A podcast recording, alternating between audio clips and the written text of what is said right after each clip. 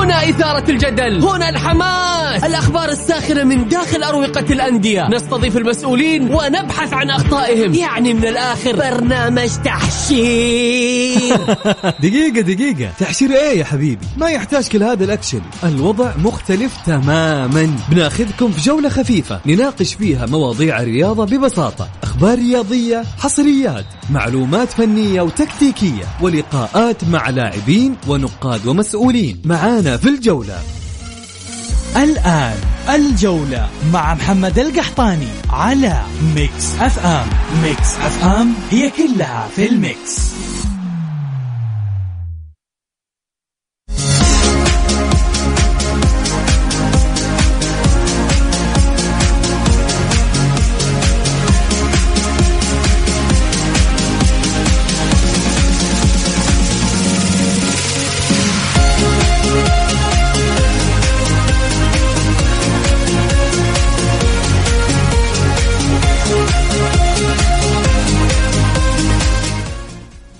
يا هلا وسهلا، مساكم الله بالخير وحياكم معنا في برنامجكم الجولة على ميكس أف آم. معي أنا محمد القحطاني.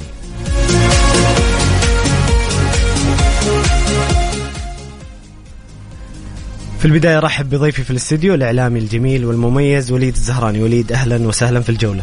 يا هلا والله حبيب محمد. أول شيء أحب أمسي عليك وأمسي على جميع مستمعي إذاعة ميكس أف آم، وإن شاء الله نطلع بحلقة مميزة كالعادة بإذن الله. وليد، مستمعين الكرام، اليوم بإذن الله سيكون محور حديثنا كأس الملك سلمان حفظه الله، كأس خادم حرمين الشريفين، هذه البطولة الغالية على قلوبنا جميعا، في مواجهات ربع النهائي اللي بدأت اليوم بلقاء الفيحاء والاتحاد، والاتحاد متقدم بهدف مقابل لا شيء.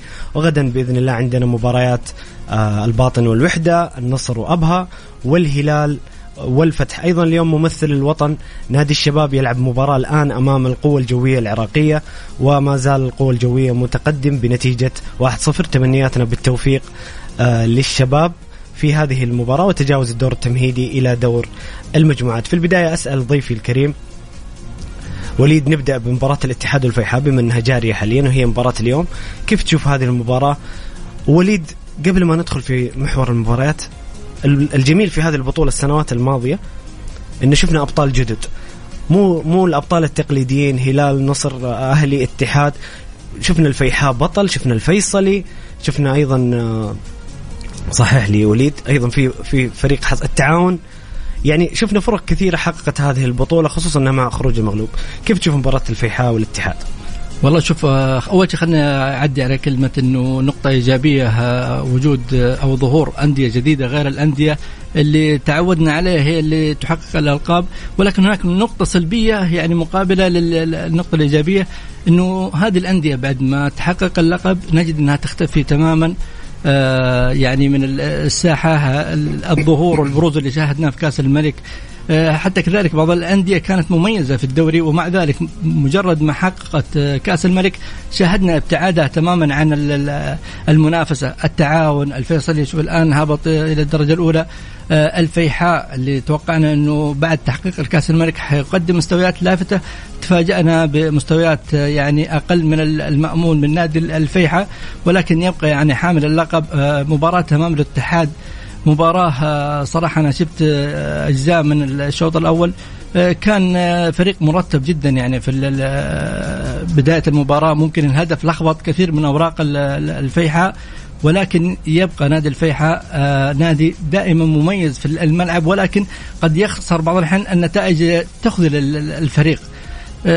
شوف الفيحاء، أنا أتوقع آخر 4 مباريات للفيحاء أمام الاتحاد في المجمع كان فيها التفوق الفيحاوي. الفيحاء انتصر في 4 المواجهات الأخيرة.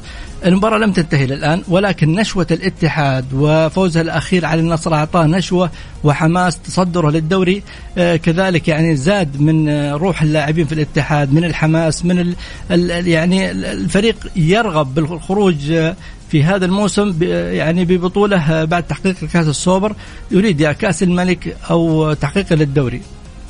جميل وليد. مستمعين الكرام، سؤالنا لكم اليوم في حلقة اليوم، شاركونا بتعليقاتكم وآرائكم، توقعاتكم لمباريات كأس خادم حرمين الشريفين، بداية مباراة الجارية الآن بين الاتحاد والفيحاء، غدا عندنا الباطن والوحدة، النصر وأبها، وكذلك الهلال والفتح. شاركونا بتوقعاتكم على الواتساب الخاص بميكس أف آم على الرقم 054-88-11700. الجولة مع محمد القحطاني على ميكس أف آم. ميكس أف آم هي كلها في الميكس.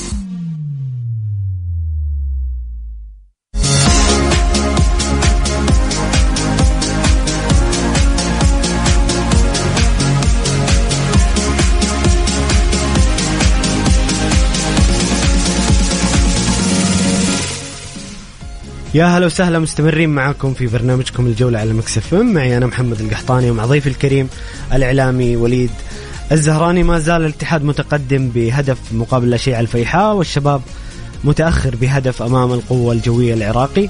هنا مستمعنا الكريم إبراهيم الصومالي من جدة يقول السلام عليكم، مساء الخير. مساء النور أخوي إبراهيم، يقول توقعاتي فوز الاتحاد على الفيحاء 2-0، هذا بالنسبة لمباراة الاتحاد. أيضا فواز يقول مساكم الله بالخير، توقعاتي في كأس الملك تأهل الهلال والنصر والفيحاء والوحدة للدور نصف النهائي. يقول ما رأيكم بأداء الأهلي بعد خسارة الرياض، وهل سيقال موسيماني كونه مطلوبا من الأهلي المصري، وما صحة الأخبار حول عرض الهلال لنجم التانجو ميسي؟ طيب يا فواز، بنتكلم عن محور الأهلي وبنتكلم أيضا عن أخبار ميسي وانضمام الهلال، لكن نكمل حديث مع الأستاذ وليد حول مباراة الاتحاد والفيحاء. كان عندك إضافة وليد قبل الفاصل؟ الشيء الثاني طبعا الأندية هذه المتوسطة الترتيب صار لها يعني فرص أكبر بعد وجود السبع محترفين والثامن ممكن تكون على الدكة، هذه حتى على صعيد الدوري وليد طبعا هذه زادت من فرص الأندية. الشيء الثاني دائما الأندية متوسط الترتيب بالتحديد اللي لا تنافس على الدوري دائما تضع حملها وثقلها كاملا في البطولات قصيرة النفس، يعني كأس الملك أو صحيح. أي بطولة مثل هذه البطولات دائما نجد الأندية هذه تضع كامل الحمل، تحاول تحقيقها لأنها عارفة أن بطولة الدوري مشوار طويل، والأندية هذه ليست مستعدة للتنافس على تحقيق الدوري، فلذلك نشاهد دائما ما تتميز في كأس الملك، نشاهد أسماء جديدة وأندية جديدة تحقق اللقب، فهذه أمور يعني زادت الحظوظ لهذه الأندية. الفيحاء يسجل هدف التعادل أمام الاتحاد 1-1 الآن المباراة، عادت لنقطة الصفر. شوف نادي الفيحاء صعب على أرض المجمع، يعني لا يستهان بالفيحاء حتى وإن كان يعني نتائج الدوري لا تخدم الفيحاء أو نتائج ضعيفة، ولكن قلت لك هذه الأندية دائما ما تضع كامل حملها في البطولات القصيرة النفس، فلا يعني تغتر بنتائج الفريق في بطولة الدوري. جميل وليد، بنعود لمباراة الاتحاد مع الشوط الثاني، لكن خلينا نتحدث عن مباريات الغد. زي ما أسلفت الباطن والوحدة فرصة عظيمة بعد يعني مستوياتهم في الدوري ومراكزهم المتأخرة، فرصة أن يصلون إلى نصف نهائي كأس الملك في مباراة قوية. أيضا النصر يلعب ضد أبها في مباراة أتوقع تكون جميلة بين فريقين ممتعين، وأيضا الهلال والفتح أيضا لقاء رائع. خلينا نتكلم عن النصر وأبها، اللقاء المهم جدا للفريقين، النصر يبغى يواصل رحلته في البطولة، وأبها زي ما قلت وليد قبل شوية إنه هذه الأندية تبحث عن المجد في هذه البطولة، يعني خصوصا إنها بطولة نفس قصير. طبيعي، شوف النصر مطالب وعليه ضغوطات الآن كبيرة من جماهيرية، ضغوطات من الجميع، النصر لابد أن يخرج بهذا الموسم بأقل تقدير ببطولة الدوري أو بطولة كأس الملك، وإن جمعها الثنتين فهو نادي يستحق وعمل كثير من خلال هذا الموسم. دائما هذه البطولات قصيرة النفس لا ننظر إلى نتائج الفرق في الدوري أو أدائها في الدوري، ممكن يفاجئك الفريق في بطولة كأس الملك بمستوى مختلف، بظهور مختلف، بروح للاعبين مغاير عن الروح اللي كانوا يلعبون بها في يعني بطولة الدوري. مباراة صعبة، ولكن أنا أشوف أنه النصر بعد ما استعاد أو بعد عودة تاليسكا للفريق هي إضافة ولاعب مثل تاليسكا هداف الدوري أكيد أنه غيابه كان مؤثر على نادي النصر. تأثر شاهدنا النصر في المباراة السابقة أمام الاتحاد كان هناك فيه ضعف في الثلث الهجومي مما يعني تسبب في ضعف التهديف للنصر. تاليسكا هداف الدوري للأمان يعني لاعب ثقيل جدا وغيابه أكيد مؤثر. لاعب غاب عن الدوري في بداية الدوري مباراتين، غاب الآن 3 مباريات ومع ذلك هو هداف الدوري. راح إلى بلده وعاد وهو ما زال هداف الدوري. عودته أكيد أنها تكون إضافة لنادي النصر. وليد اسمح لي بس أسألك في خصوص النقطة اللي تتكلم عنها، يعني تاليسكا بكرة ممكن نشوفه في ال على الأقل على الدكة؟ أتوقع يعني تاليسكا هيكون متواجد على الدكة. جاهز تاليسكا جاهز موجود في يعني مع الفريق في تدريبات الفريق، ولكن هذه أمور قد تعود للمدرب يعني جارسيا إذا يرى أنه اللاعب بإمكانه أن يشارك في مباراة أبها.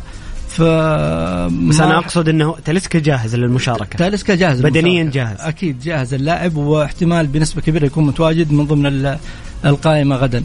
أبها زي ما ذكرت لك فريق صحيح أنه يعني نتائجه في الدوري لا تخدمه، فريق الأمانة يعني خيب ظن جماهيره ومحبيه خاصة الموسم الحالي. أبها في الموسم السابق واللي يعني قبله كان يقدم مستويات جدا رائعة، مستويات ونتائج كانت مميزة. للأمانة أبها الموسم الحالي أبها لم يعد يعني كالموسم السابق إن لم يكون هناك عمل مكثف من الإدارة ومن الجهاز الفني. قد لا نرى أبها في دوري المحترفين. أبها بعد كأس العالم وليد مع المدرب الهولندي قدم مستويات جميلة في أكثر من جولة، حقق سلسلة انتصارات ونقاط يعني جيدة. بعدين الفترة الأخيرة أبها دحين إذا ما خانت الذاكرة 3 هزائم ثلاثة هزائم في الدوري يعني في آخر 4 جولات تقريبا. أبها متذبذب المستوى. كيف تشوف المباراة غدا في ظروف أبها وظروف النصر؟ اللي أعتقد أن النصر ظروفه أفضل حتى رغم الخسارة الاتحاد يظل النصر أفضل عناصريا. طبعا الغيابات أكيد راح تكون غيابات مؤثرة على النصر، يعني نتكلم 7 أجانب في النصر إلى الآن لم نشاهدهم يعني في مباراة مكتملين العدد. إلى الآن النصر يلعب ناقص. تخيل يعني في مباراة الاتحاد النصر كان يلعب ب3 محترفين بعكس نادي الاتحاد. غياب بيتي مارتينيز، غياب الحارس سبينا، هنا غيابات كثيرة يعني تاليسكا كان غايب، كذلك الحارس اللي تعاقدوا معاه الأخير روسي. استأذنك وليد فاصل لأذان المغرب ونعود نكمل على محور النصر وأبها. وأذكركم مستمعين الكرام توقعاتكم أراءكم وتعليقاتكم حول كأس الملك، توقعاتكم للمباريات راسلونا على الرقم 0548811700.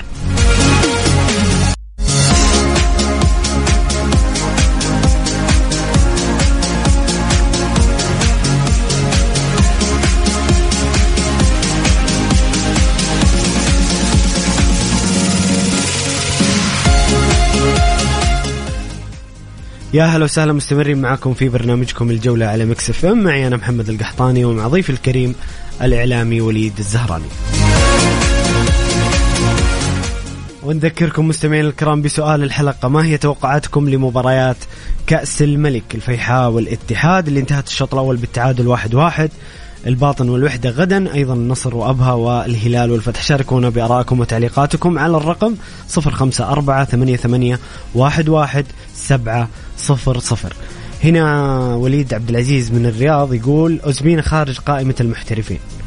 أعتقد صحيح ما توضح يعني خارج قائمة المحترفين أعتقد قصده. هو ممكن يرد لما أتكلم عن غيابات النصر ممكن هذا رد أنه سبينا خارج ذا فعلا، حتى هو خارج القائمة وخارج دور المحترفين عنصر مؤثر جدا. يعني النصر شاهدناه في السنوات الأخيرة كان من أكبر مشاكل يعاني في هذا المركز، في مركز الحراسة.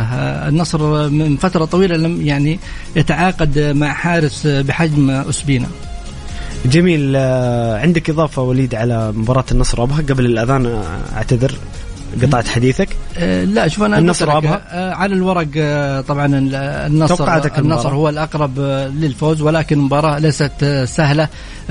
وجود كريستيانو رونالدو مع النصر أكيد أعطى شيء إيجابي للنصر، وكذلك إيجابي للأندية الأخرى. يعني النادي اللي يكون أمامك بيلعب 70% من طاقته ومن لياقته، الآن بتشاهد هذا الفريق بيلعب 200%، بتشاهد فريق مختلف أمام النصر. الكل يعني أصبح يشاهد الدوري السعودي، أو بالتحديد مباريات نادي النصر على 125 دولة خلال 36 قناة. هذه أمور يعني تحفز اللاعب السعودي أو أي لاعب آخر يعني يقابل نادي النصر. فهذه المباريات هي تسويق للاعب، اللاعب أصبح بإمكانه أن يسوق لنفسه من خلال هذه المباريات أو مباريات نادي النصر.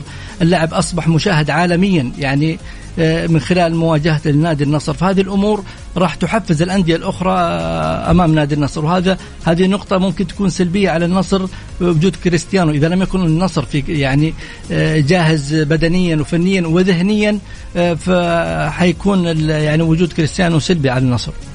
السنة الجاية إن شاء الله وليد يصير كل الأندية عليها ضغط النجوم العالميين، إن شاء الله نشوف دوري أقوى وأجمل بوجود نجوم كبار مثل كريستيانو رونالدو. والله شوف، هذه من الأشياء الجميلة اللي دائما يقدمها نادي النصر، دائما يفتح المجال للأندية الأخرى. شاهدناه يعني في العالمية، فتح المجال للأندية بعد حتى تذهب للعالمية. الآن فتح المجال بعد يعني تعاقده مع كريستيانو رونالدو، اللاعب عالمي يعني أسطورة من أساطير كرة القدم. الآن راح يفتح المجال للأندية الأخرى للتعاقد مع لاعبين كبار بحجم كريستيانو. حقكم ما احنا قايلين شيء. لا شوف، هذه يعني شيء واقعي، يعني ما في أي شيء، لو أي نادي آخر ممكن يحظى بنفس الكلام.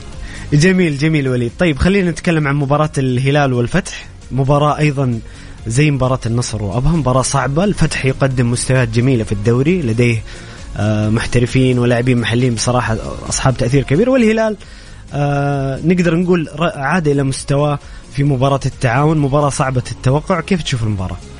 والله شوف، صعب أنك تحكم على عودة الهلال من مباراة واحدة، ولكن الهلال من قبل يعني مبارياته في كأس آسيا أو خوضه لمباريات كأس العالم للأندية، الهلال لم يكن على مستواه الفني المعهود أو المعروف عنه، كان متذبذب بالمستوى. مشاركته في آسيا لا تعطي الانطباع الكامل عن الهلال، يعني مشاركة مع أندية أقل بكثير من أندية الدوري السعودي. يعني شاهدنا مباراته في نصف النهائي يعني مع الدحيل ب7 أهداف، يدك الشباك فيرجع للدوري السعودي ويخسر من أندية متوسطة الترتيب. والبعض يعني كان يعتقد أنه الهلال عاد المستوى بهذه النتيجة اللي قدمها في آسيا أو بظهوره في يعني بطولة كأس العالم، ولكن إلى الآن الهلال فيه مشكلة، في خلل فني.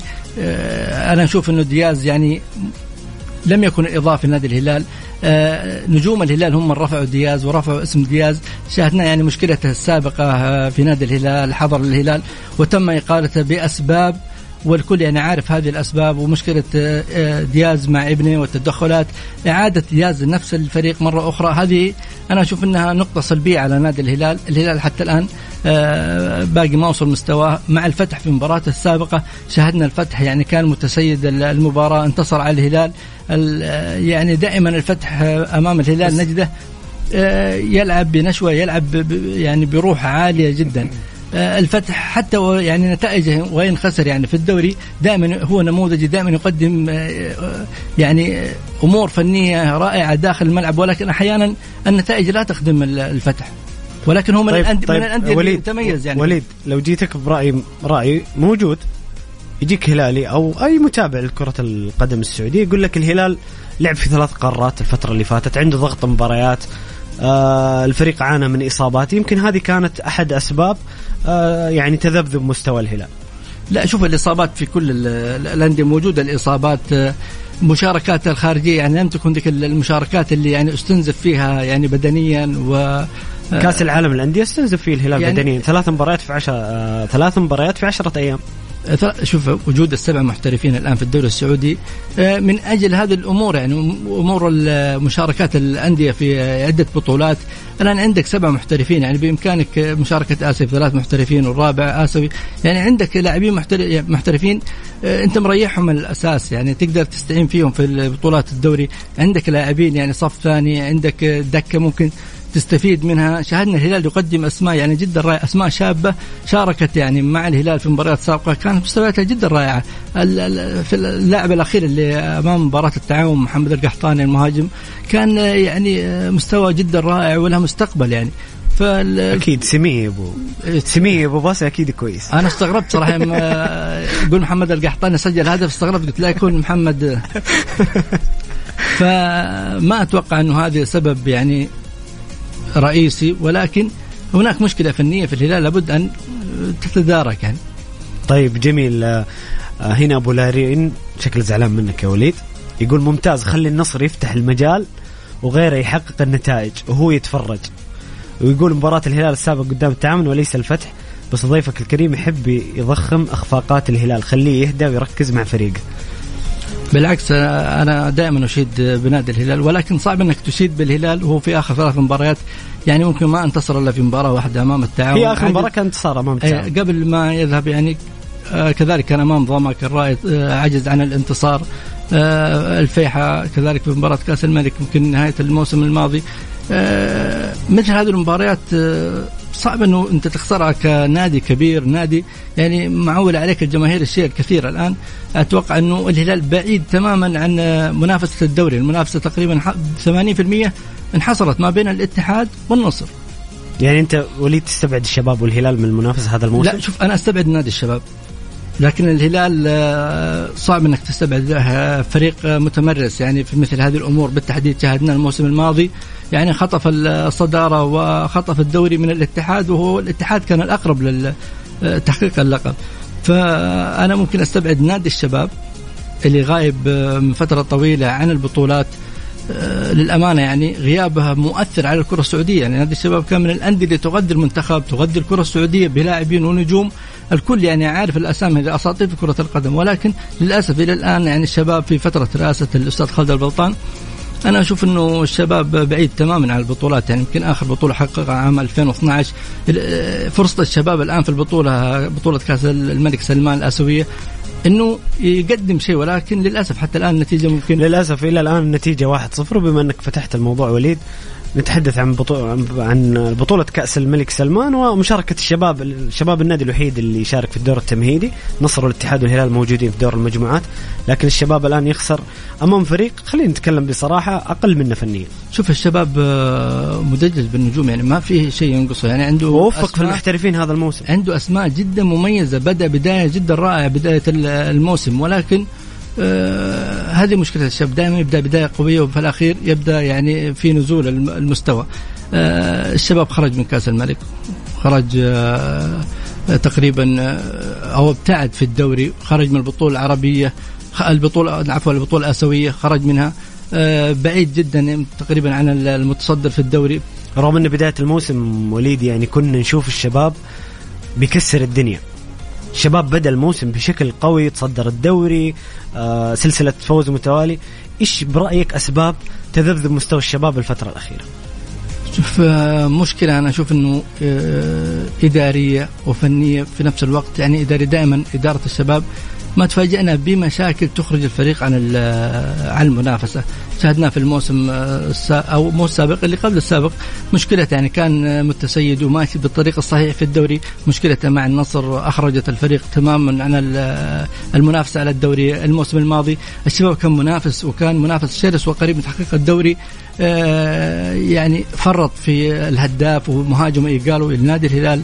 هذه أمور طبعا مشكلة، أنت ماشي في الطريق الصحيح وتخلف المسار، أكيد طبعا راح تتعثر.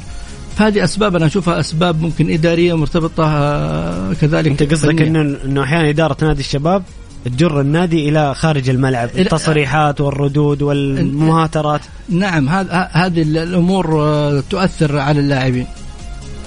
جميل جميل وليد، خلينا نطلع الفاصل.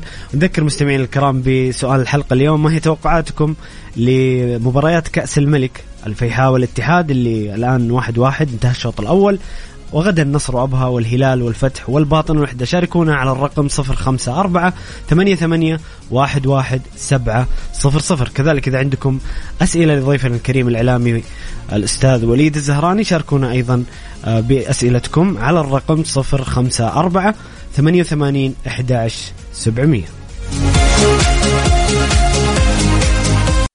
الجولة مع محمد القحطاني على ميكس أف آم. ميكس أف آم هي كلها في الميكس. نشرة الجولة على ميكس أف آم.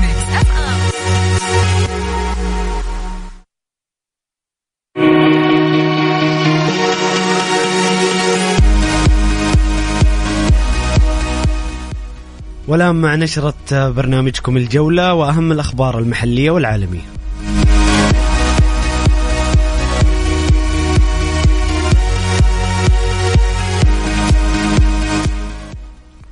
رسميا تمزق عضلي يبعد نياكتي لاعب الاتفاق عن الملاعب لمدة 3 إلى 4 أسابيع. تمنياتنا بالشفاء العاجل وعودة اللاعب للاتفاق في أقرب وقت ممكن بإذن الله.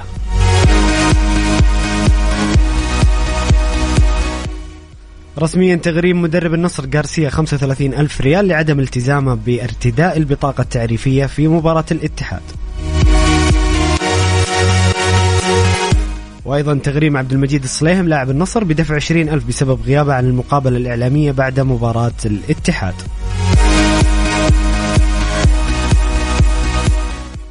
رسميا نادي برشلونة سيعود للعب في الكامب نو في نوفمبر 2024 بقدرة استيعابية 50%، بيزيد عدد الجمهور 50%، بيكون شيء خيالي بصراحة لهذا الملعب العريق.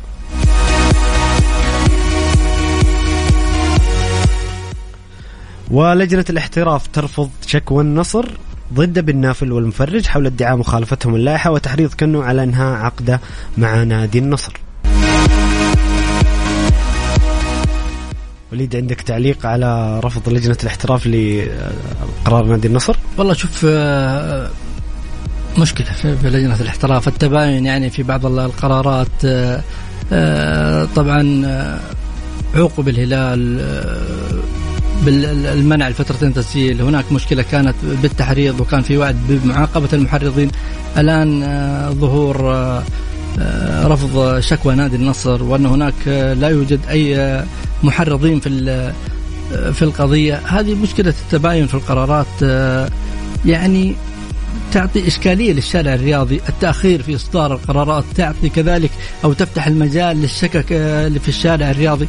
أمور كثيرة جدا يعني تحتاج مو حلقات يعني متعددة، وتحتاج المختصين في القانون للحديث عن الأمور القانونية. هناك اختلافات يعني حسب ما نقرأ وحسب ما نطلع مما يصدر من قرارات، من عقوبات، من بيانات، تتضح لنا أمور أخرى. يعني لما نطلع على بعض القانونيين وعلى أحاديثهم نجد فعلا هناك تباين، هناك قرارات تضع الشارع الرياضي يعني في موقع. صدرت العقوبة وليد بإيقاف الهلال عن التسجيل، كان العقوبة الرئيسية يعني أي كان هناك وعد بمعاقبة المحرضين في قضية محمد كنو. الآن طبعا لجنة الاحتراف أصدرت أنه لا وجود لمحرضين، فهذه أمور تحتاج لقانونيين. أنا أتكلم بشكل عام لأن هناك يعني أمور زي مثلا الاشتباه أو التحريض لابد أن يكون الذكر أو وجود الأدلة يكون من نادي الهلال، ولكن هنا عكس ما يعني اطلعنا عليه. طيب جميل وليد، هذه كانت أهم الأخبار المحلية والعالمية في نشرة الجولة.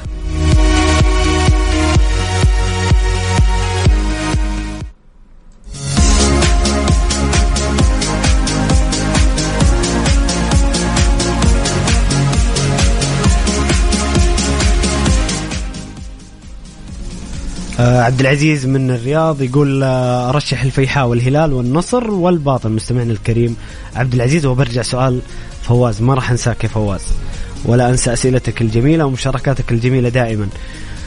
خليني أسألك على الأهلي، وهذا كان أحد المحاور. هزيمة الأهلي أمس يعني زعلت الأهلاويين شوية رغم الصدارة ورغم أنه الفريق يسير بشكل جيد للعودة، ولكن في عدم رضا فني عن أداء المدرب وأداء اللاعبين. يقول طبعا فواز يقول ما رأيكم بأداء الأهلي بعد خسارة الرياض، وهل سيقال موسيماني كونه مطلوبا من الأهلي المصري؟ والله شوف، أول شيء إدارة النادي الأهلي الأستاذ وليد معاذ وتيسير الجاسم قدموا كل ما لديهم للأمانة، قدموا عمل مميز، تركوا يعني الكرة في ملعب اللاعبين.